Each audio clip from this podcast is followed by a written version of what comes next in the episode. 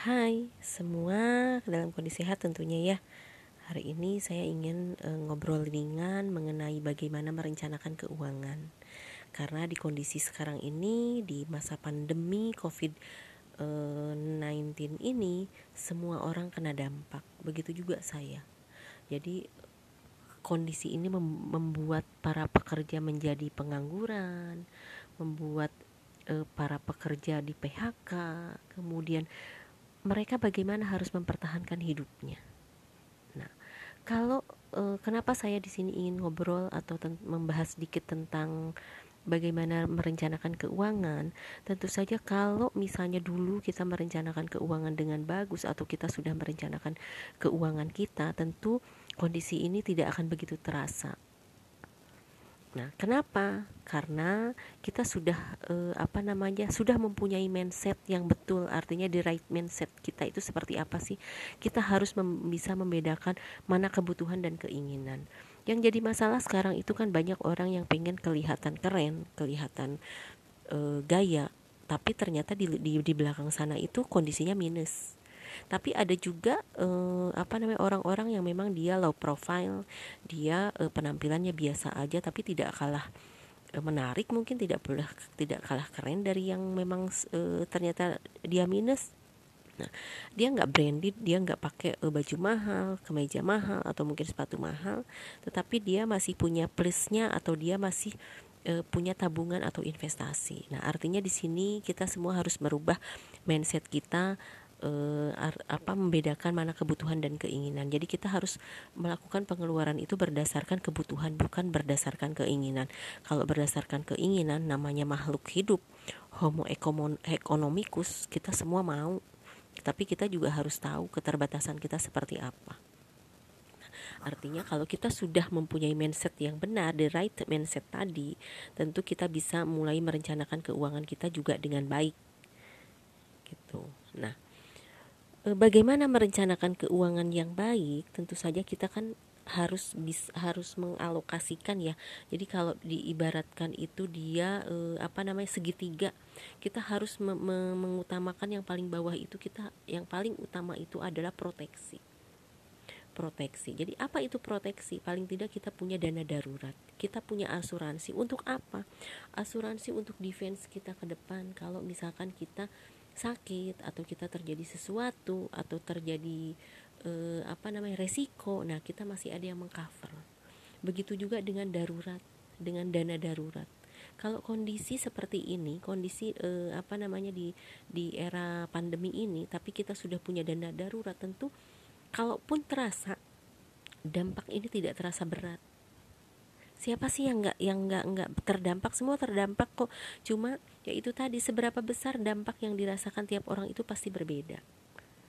Nah tadi kalau kita sudah memikirkan eh, apa namanya proteksi.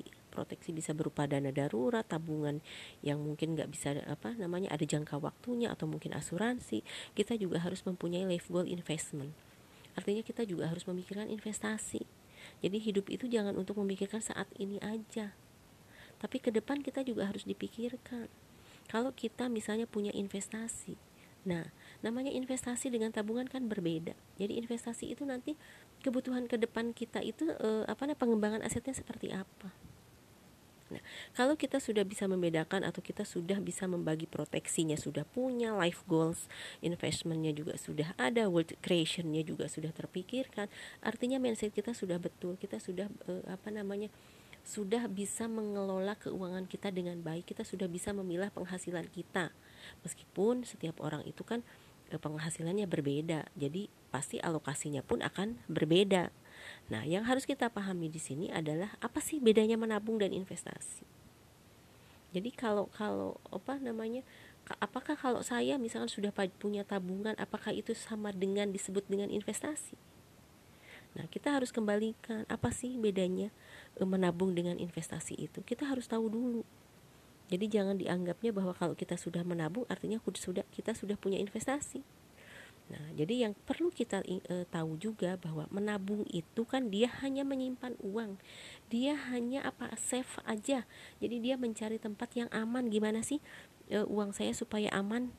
oh saya tabung aja daripada misalkan resiko kalau saya tidak tabungkan resiko kalau saya taruh di bawah bantal oh resiko hilang resiko dimakan rayap misalnya tapi kalau ditabung oh ada tempat yang aman tempat yang aman untuk menyimpan uang saya. Meskipun misalnya bunganya bunga tabungan itu kan rendah.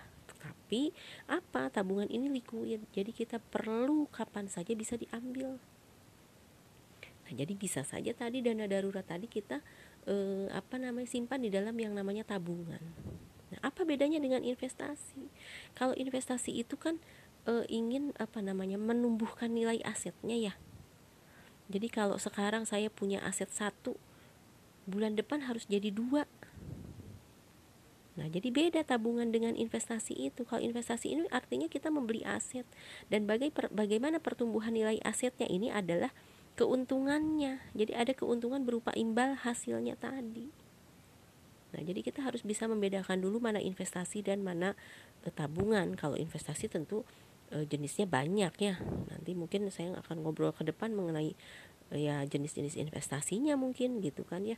Nah, kemudian karena kita sudah merencanakan keuangan tadi, kita harus eh, apa namanya? Kita sudah mulai setting up finansialnya tadi.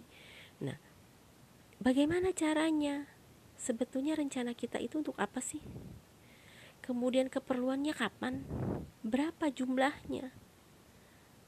Nah, ini artinya setting up finansial tadi. Kita kita yang tahu keperluan kita itu apa dan kemudian kapan atau berapa jumlahnya. Jadi kalau saya misalnya uh, saya keperluannya adalah untuk misalnya uh, anak saya kuliah kapan anak saya kuliah oh sekian tahun lagi nah sekian tahun lagi itu saya perlu uang berapa karena kita sudah tahu keperluannya waktunya berapa lama berapa besar. Nah kita bisa merencanakan oh kalau saya misalkan lima tahun lagi anak saya uh, kuliah saya harus punya uang misalnya 100 juta.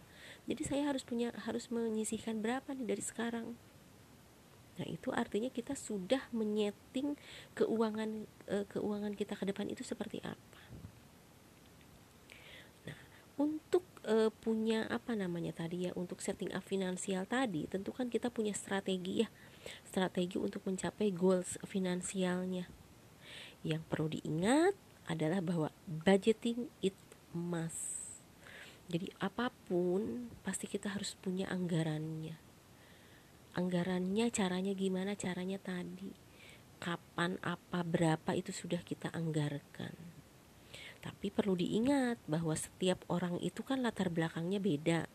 Jadi pasti tidak ada patokan misalnya untuk menentukan berapa besarnya alokasi pengeluaran dan investasi itu pasti akan berbeda. Karena tiap orang latar belakangnya beda. Artinya apa? Tiap orang di sini kan eh, penghasilannya beda. Tentu nggak akan sama. Misalkan kalau saya alokasinya misal 10% yang lain karena penghasilannya lebih besar ya bisa jadi misalkan untuk investasinya mereka eh, alokasikan 10 eh, 20% misalnya jadi kembali lagi kepada latar belakang si eh, individunya tadi jadi misalnya begini kalau eh, apa namanya ada yang pakai misalnya rumusnya 20 30 50 Nah, 20 itu apa? Jadi total dari penghasilan itu, total dari penghasilan misalnya total penghasilan kita itu berapa?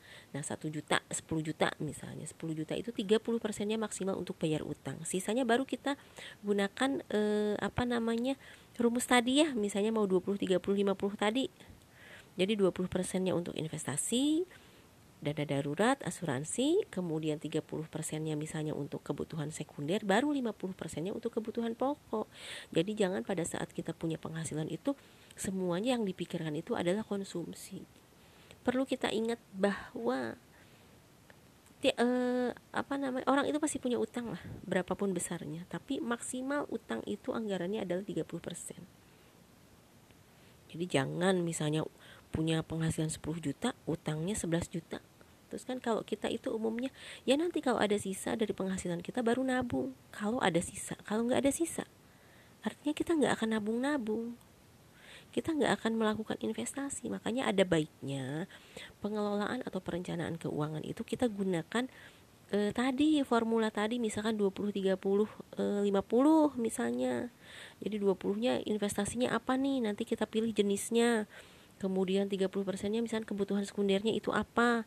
Baru sisanya baru kebutuhan pokok. Jadi jangan didulukan konsumsi dulu baru sisanya untuk dibagi. Tadi kalau gitu kita nggak akan nggak akan apa ya namanya ya nggak akan kita nggak akan punya dana darurat kita nggak nggak bisa melakukan investasi gitu.